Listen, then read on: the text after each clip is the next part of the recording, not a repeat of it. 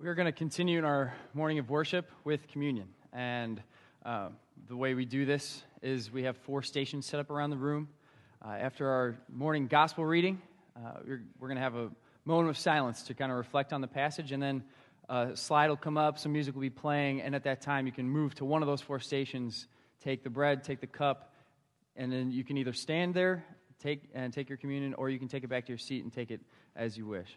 Uh, we are going to be reading from Luke chapter 14 uh, in, a, in a passage that talks about um, putting others first, putting others before us, and putting their interests ahead of ours. Now, during that, that minute of reflection, I want you to think about people that you can put ahead of you in your life, or you can think about the ultimate sacrifice that Jesus did, because he, he didn't just give us instructions without backing it up. He gave us the ultimate sacrifice. He died for us, showing us that He put all of us, because He loves us so much, He put all of us ahead of Himself. So reflect on that during our moment of silence. Again, this is Luke chapter 14.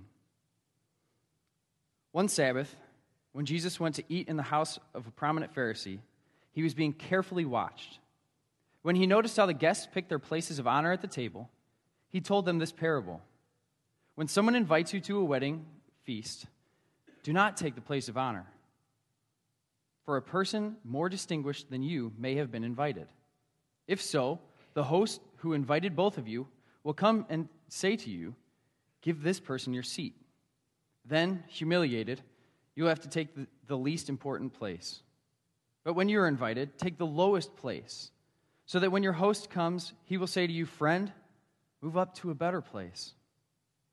Then you will be honored in the presence of all other guests. For those who exalt themselves will be humbled, and those who humble themselves will be exalted. Then Jesus said to his host, When you give a luncheon or a dinner, do not invite your friends, your brothers, or your sisters, your relatives, or your rich neighbors. If you do, they may invite you back, and so you will be repaid. But when you give a banquet, invite the poor the crippled, the lame, the blind, and you will be blessed. Although they cannot repay you, you will be repaid at the resurrection of the righteous.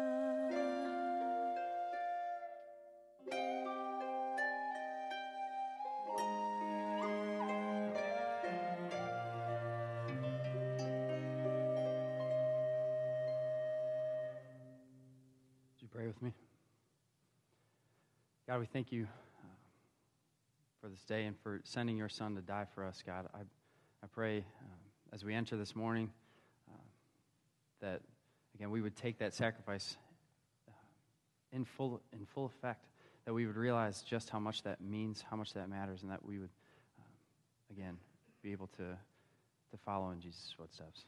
God, we pray this in your name. Amen. Well, this morning we have uh, a great honor. We have another guest speaker, and today it's Don Yost.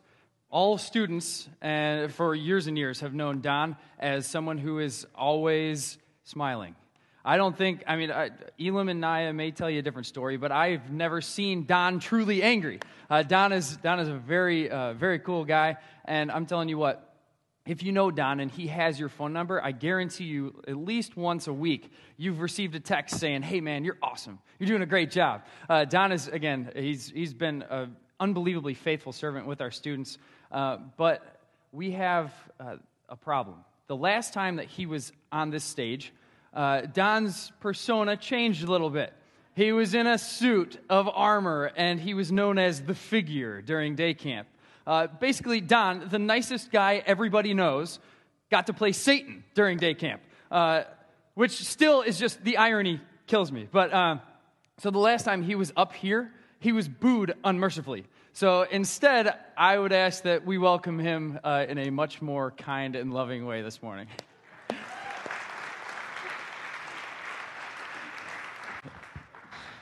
Wow. Yeah, the, the last time that I was up here, I remember getting off the stage and going to the back, and Brian was sitting right there. And I sat there, and, and John Beaker got up and he started saying, Oh, you know, for Patrick, everybody yelled for Patrick, and everybody yelled for Patrick, and everybody cheered for Cameron, everybody cheered for Cameron. And then what did John do? He said, And what about the figure? And everybody went, Boo! And so I sat back there and, and I looked at Brian, and he goes, That the first time you've ever been booed like that before? Well, uh, when Dennis first asked me to come up here and speak, take one of the sessions of the summer series, I, I of course first said no way. Um, but that was, that was just a brief moment there, and I said sure, without a doubt. Uh, you see, it, with him and I talking, we noticed that about eight, nine years have gone by since there was a series that talked about getting out of the boat. And that really made a huge impression on me. It had me looking at, at my life and wanting me to, I wanted to, to, to live out that dangerous life for God. And so I have to thank Dennis for, for giving me the opportunity to be up here and to live out that life. Uh, I also have to thank you. Uh, hearing that a first timer is going to come up here and speak, uh, being able to sit through you know, the struggles that I'm going to go through, uh, I'm thankful for that. Uh, so I'm very thankful that you're here. It's a privilege to open God's word with you, and it's very humbling to me. Let's open in prayer. Heavenly Father, we, uh, we come before you this morning, and uh, we thank you for these opportunities. We thank you for the open doors that you've provided in our life. We also, Lord, we think of the closed doors that we get to talk about this morning. And uh, Lord, I pray that that the words that uh, come out of my mouth, out, mouth are from you, uh, that I am just a vessel for your message, Lord, and uh, that each one here uh, can, can take something um, from what I have to say today. I thank you for this. Watch over us, Lord, in your name. Amen. So the first thing I need to do is talk about, in talking about closed doors, is it's very important. And I have to ask you two questions that I want you to answer for yourself. The first question is one have you accepted Christ as the Lord and leader of your life? And two, do you believe that God, God's word, the Bible, is perfect and true? See, to fully comprehend the message of closed doors, I believe you have to answer those two questions yes, without hesitation. Closed doors for people who don't hold these two truths can be full of pain and despair and hopelessness. Without a firm foundation, foundation rooted in God's promises, closed doors can rock you beyond what you can bear. In contrast, though, for all of those who answered yes, Closed doors can bring peace, it can bring joy, and a closeness with Christ. If we think back to the first week when we heard John Beaker read to us Revelations 3 7, it says, Write this letter to the angel of the church in Philadelphia. This is the message from the one who is holy and true, the one who has the key of David. What he opens, no one can close, and when he closes, no one can open. You also might remember another famous John, John Ortberg, and he stated this Open doors are opportunities provided by God to act with God and for God. We went on to hear from some great men, men that I look up to, uh, speak about open doors and what it means to recognize them, what it means to, to really embrace them and to walk through the threshold of those open doors. But I'm here to tell you that closed doors are also opportunities provided by God to act with God and for God. Think on this some of the greatest doors are those that never get opened. At times, we can look back at the results of these closed doors and be incredibly thankful for the results of their closing. But we are human, and most of the time we, we run up into a closed door and we get mad. You know, why, why is this door not open? Why is the door that I want open not opening? We think we know better. Why isn't God on the same page as me? I'm here. Where is He?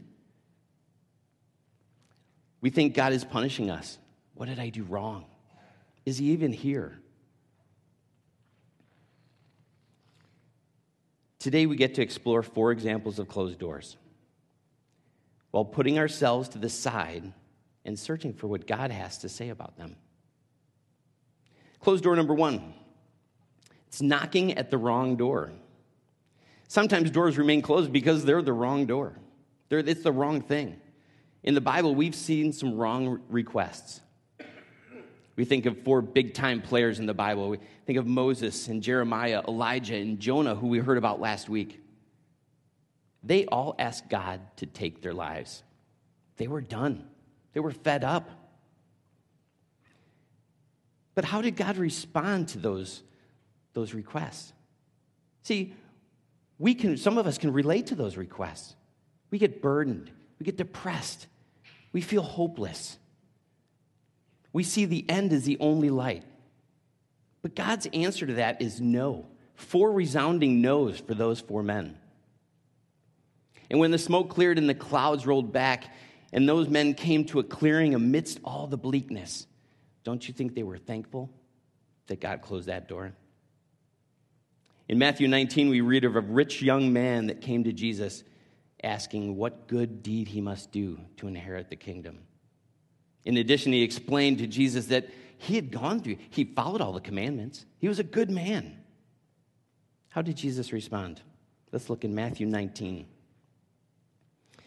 It says, Jesus told him, If you want to be perfect, go and sell all your possessions and give the money to the poor, and you will have treasure in heaven. Then come, follow me. How did the young man respond? But when the young man heard this, he went away sad, for he had many possessions. This man had great intentions, but his heart was longing for the wrong door. He wanted all the comfort that his riches could provide, but he also wanted the security of a Savior. You see, he had his hand firmly on that, that door of his riches. He was holding on to that doorknob. All the while, God had put a door right in front of him, wide open. It was an invitation that he decided to walk away from. He decided to hold on to his wealth. See, knowing that your request is in line with Christ's promises and that his way is the way is what is required of us as Christ followers. Closed door number two there's something better. I love the example of the, of the life of Joseph that God's given us in His Word. See, for Joseph, early on in life, life was good, right? So he was the favorite son. Brian and I can attest to that. Sorry, Tyler. He's really good up here. He can sing. He can, He also had this really cool Technicolor coat, right? He didn't sing on Broadway, but God would even talk to him personally in his dreams. Life was good for Joseph, right? Let's take a closer look. First closed door. This part of the story is found in Genesis 37. It says, Yes, the man told him. They've moved on from here, but I heard them say, Let's go on to Dothan. So Joseph followed his brothers to Dothan and found them there. When Joseph's brothers saw him coming, they recognized him in the distance. As he approached, they made plans to kill him. Here comes the dreamer, they said. Come on, let's kill him and throw him into one of the cisterns. We can tell our father a wild animal has eaten him. Then we'll see what becomes of his dreams. Closed door.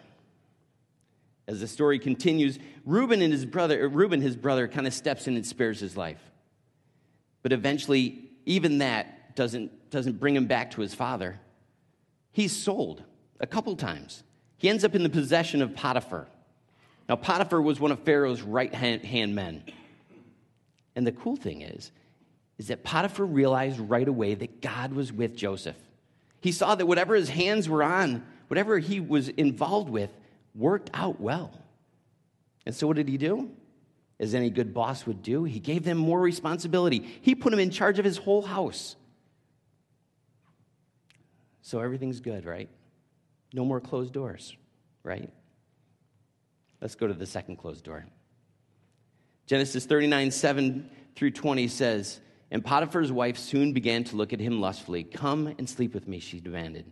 But Joseph refused. Look, he told her, my master trusts me with everything in his entire household. No one here has more authority than I do. He has held back nothing from me except you because you are his wife. How could I do such a wicked thing? It would be a great sin against God. She kept putting pressure on Joseph day after day, but he refused to sleep with her, and he kept out of her way as much as possible. One day, however, no one else was around when he went in to do his work. She came and grabbed him by his cloak, demanding, Come on, sleep with me. Joseph tore himself away, but he left his cloak in her hand as he ran from the house. When she saw that she was holding his cloak and he had fled, she called out to her servants. Soon all the men came running. Look, she said, my husband has brought this Hebrew slave here to make fools of us. He came into my room to rape me, but I screamed. When he heard me scream, he ran outside and got away, but he left his cloak behind me. She kept the cloak with her until her husband came home. Then she told him her story. That Hebrew slave you brought into our house tried to come in and fool around with me, she said, but when I screamed, he ran outside, leaving his cloak with me. Potiphar was furious when he heard his wife's story about how Joseph had treated her. So he took Joseph and threw him into the prison where the king's prisoners were held, and there he remained. Can you believe this? Joseph's now in prison, and he didn't do anything wrong.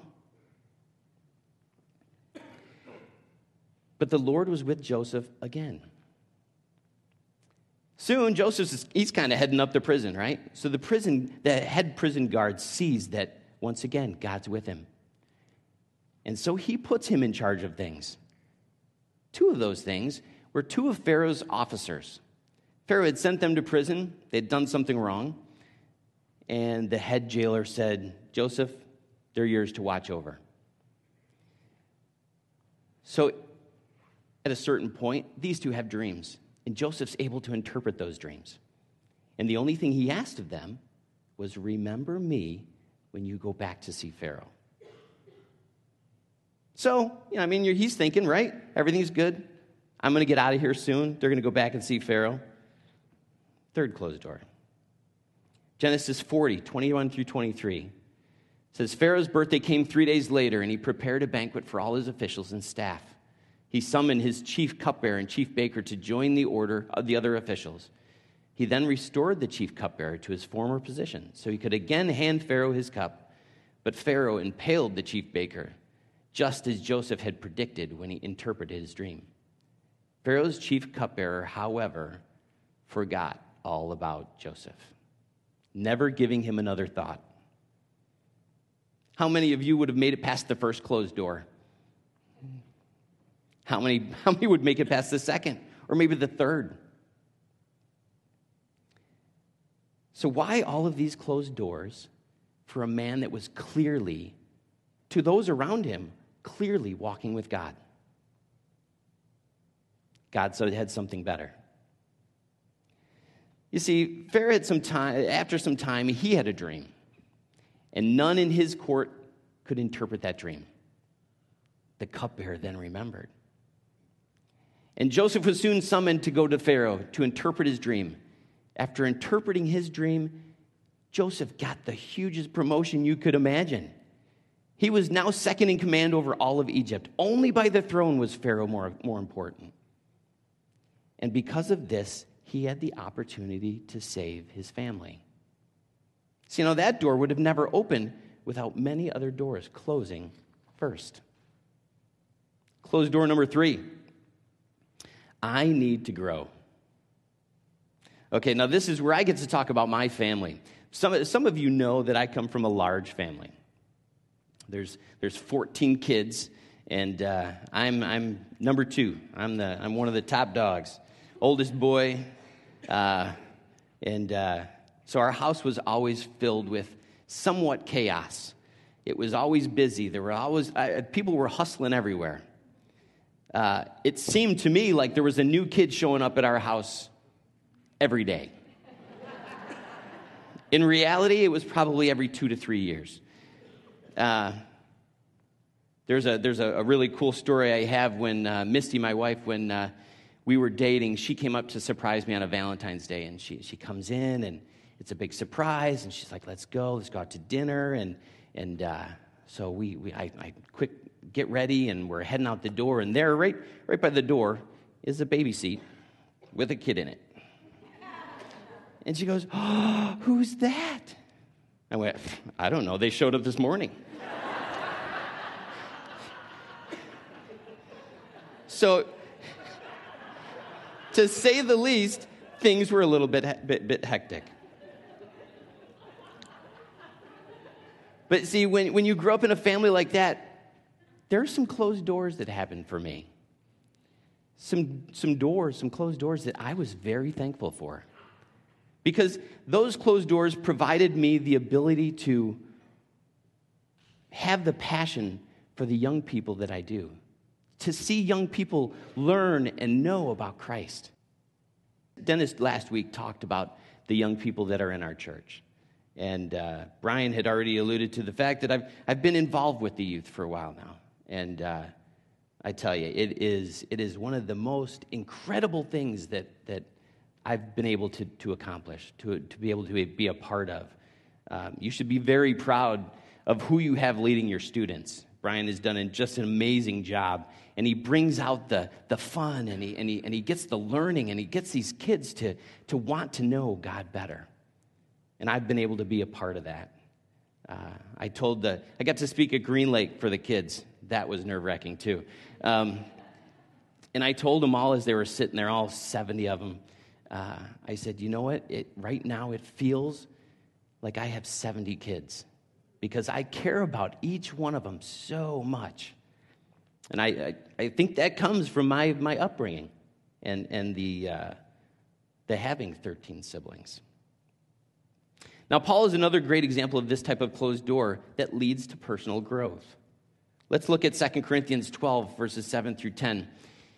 It says, So to keep me from becoming proud, I was even given a thorn in my flesh, a messenger from Satan to uh, torment me and keep me from becoming proud. Three different times I begged the Lord to take it away. Each time he said, My grace is all you need. My power works best in weakness. So now I am glad to boast about my weaknesses so that the power of Christ can work through me.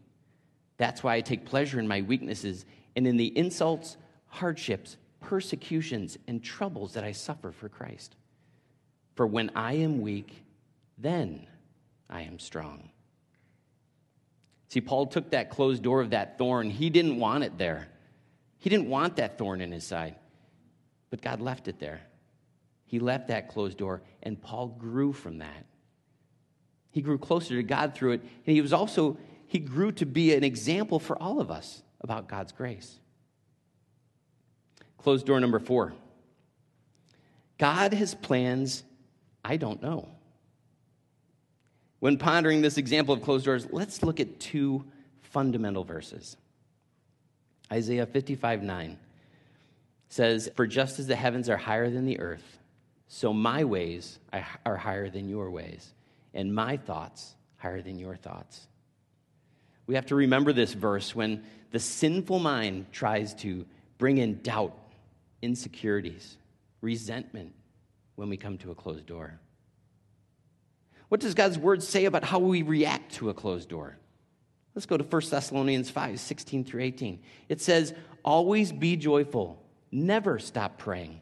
Be thankful in all circumstances, for this is God's will for you who belong to Jesus Christ. If we break that, that, verse down, rejoice always. Rejoice means to show joy, delight. And what's the clarifier there? Always. It's not just when times are good or when you feel like it. Pray continually. Continually means constantly, without hesitation or interruption. How's my prayer life? How's your prayer life? How is, jo- how is Jonah's prayer life? We heard that the other day. Give thanks in all circumstances. Now, this flows from the first two, and it states that not just in some circumstances, but all circumstances. But why? Why do we have to act this way? If we go to the last part of the verse, it says, For this is God's will for you who belong to Christ Jesus. God, says, God has plans for you, He has plans for me, Has plans for your kids and your loved ones, His plans for the people in this church. And He has plans that we don't know. But what we do know is how to act as a Christ follower, and that is without hesitation. Looking into the Bible, we see how this is played out for Abraham. Now, a little background a promise was made to Abraham, right? He said he'd have many descendants. Now, Abraham was 75, he was older. How is he going to have all these descendants? Now, time passed and still no kid. Sarah, his wife, was having problems conceiving, and 10 years later, still no child. About 25 years after God's promise to Abraham, Abraham and, Sarah are blessed with Isaac. But let's look what happens next. If we look at Genesis 22, verses 1 and 2, it says, Sometime later, God tested Abraham's faith. Abraham, God called. Yes, he replied, Here I am. Take your son your only son, yes, Isaac, whom you love so much, and go to the land of Moriah. Go and sacrifice him as a burnt offering on one of the mountains, which I will show you. You see, it took time for that first closed door for Abraham and Sarah to open. He had promised Abraham, and it took time for that door to open. And now God's testing Abraham. He says, Listen, take that open door that I gave you, take that beloved one that I gave you. It's time to close that door. It's time to obey me. And so, what did Abraham do? Let's look at verses 9 through 13. When they arrived at the place where God had told him to go, Abraham built an altar and arranged the wood on it. Then he tied his son Isaac and laid him on the altar on top of the wood. And Abraham picked up the knife to kill his son as a sacrifice. At that moment, moment, the angel of the Lord called to him from heaven, Abraham, Abraham. Yes, Abraham replied. I'm sure he was waiting. Here I am. Don't lay a hand on your boy, the angel said. Do not hurt him in any way, for now I know that you truly fear God. You have not withheld from me even your son, your only son. Then Abraham looked up and saw a ram caught by its thorns in a thicket. So he took the ram and sacrificed it as a burnt offering in place of his son. See, God had plans that Abraham didn't know. But Abraham followed without hesitation. Are you struggling with a closed door right now? Did you come in this morning mad at God? Maybe not sure why He's not on your same page. Maybe wondering if He's even there. Well, let me tell you God knows closed doors. The most supreme example of this is found in Luke chapter 22, verses 41 through 42. It says, He walked away about a stone's throw and knelt down and prayed, Father, if you are willing, please take this cup of suffering away from me. Yet I want your will to be done, not mine. See, he withdrew from them, right? He didn't want this, but he wanted God's will to, be ha- to happen. God sent his son, Jesus, down to earth to be a living sacrifice, holy and blameless, for the sins of every man, woman, and child. He came to suffer and die for me and for you. John Ortberg writes This is the most desperate prayer ever prayed from the most discerning spirit that ever lived from the purest heart that ever beat for the deliverance from the most unjust suffering ever known. And all it got was silence. Heaven was not moved, the cup was not taken, the request was denied, the door remained closed. Praise the Lord, the door remained closed because that opened up a door for me to have a relationship with God that opened up the chance that I get to live my future with Christ. Now, we've talked about four main, main doors, main closed doors, uh, and what God's word has to say. And this is what I want you to remember God's promises are true, and He is always present. Closed doors are opportunities for you to do God's will, whether it be in a different direction than what you wanted to move on to something better, to grow closer to God, or to learn that God has plans that are out of the reach of our human minds. Be joyful, be empowered, and know, as it's stated in Jeremiah 29 11. It says, For I know the plans I have for you, declares the Lord plans to prosper you and not harm you, plans to give you a hope and a future. Let's close in prayer. Heavenly Father, we come before you now, and we are, we are so thankful for uh, your words on closed doors. Uh, we're so thankful that, uh, that you're always with us. Lord, you're omnipresent, you're there always. And Lord, we can thank you that, that in these times where we hit closed doors, Lord, that we have the chance to look, look around and to find out what exactly you want us to do with that closed door. Whether it's turn a different direction, Lord, or maybe it's learning, learning something new, growing closer to you, Lord. Maybe it's just something that we don't know what's around that corner, but we know that you do. Lord, be with us as we, as we look at open doors and then we, as we look at closed doors and help us to, uh, to, to do what you want us to do with those. We're so thankful for this time in your name. Amen. Let's thank Don.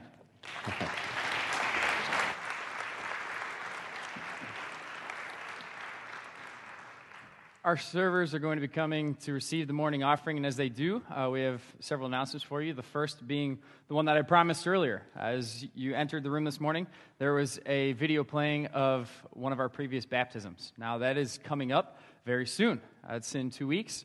And again, we are super excited uh, for that day. It's a uh, great day that we get to go down to uh, the park down in Shanahan and again celebrate with those who have made a lifelong commitment to God uh, and showing it to everybody uh, through, through the act of baptism. Now, if you are interested in getting baptized, uh, there is actually a class that's going to be going on on Tuesday night at 7 p.m. that is going uh, that'll help you again kind of understand everything that we do everything that it means uh, so if you are interested go ahead uh, fill that out on your card and if the basket's already passed and you uh, and you didn't get a chance to write that down you can take it to someone at the front one of our greeters and we'll be sure uh, to get in contact with you about that if this tuesday at 7 doesn't work for you that's okay we can uh, set up a uh, different arrangement. We can schedule something with you individually. Uh, but we want to make sure that you go through that seminar or get a meeting in place uh, so that we can be ready for you in, in a couple weeks. We also have uh, a bunch of journey groups coming up. Our journey group registration is open and ready. So if you look at your folder this morning, uh, there's a long list of available options. There's all, uh, all kinds of things uh, going on. So, what? It's not open just yet. All right? Uh, so, because it's not open yet, uh, how about you just read over all the, the available options? and thanks, John. I'm sure that came from the row behind. Yeah. Anyway,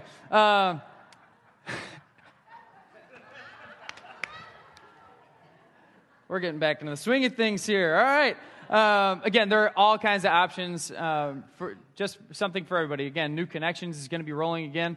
Um, there's a group for 20 somethings, for older than 20 somethings, uh, men, women, working women. You know, there's all kinds of really uh, great options. So go ahead and check that out. And again, sometime in the near future, these uh, registrations will be opened on southfieldchurch.com, and you can go ahead and get signed up for those. Again, uh, if you haven't been a part of a journey group yet, uh, we really encourage you uh, to, to get involved uh, because, again, it, th- those close relationships that you build uh, in those groups are just they're invaluable so again be sure to be sure to pick out which one you want to do and if you have any questions at all again you can find um, someone who's on staff anybody who's involved in journey groups uh, do not see a list of leaders on here, so you can't ask the individual leaders. Uh, but if you have any questions, again, you can ask our greeters, and we'll uh, uh, be sure to help you out. Now, again, uh, next week is Labor Day. We will be here. We'll be uh, ready to go. So, again, um, we are um, we were going to do our high school water day tonight. And again, the dunk tank was not available, but we do have it finally scheduled. So it will not be next week. Uh, we are actually off next Sunday for Revive. Refuge will still go on on Wednesday, but we're off uh, for Revive. Then Baptism Sunday, and then the following Sunday, September 18th, is when we will do our big water day. So, again, the way things are looking, it looks like it's going to stay hot for a while, so that's good news. Uh, but high schoolers, just keep that in mind. We are officially set, ready, finally uh, going ahead with our, with our great water day. If you all would, uh, please stand, and we'll close in prayer.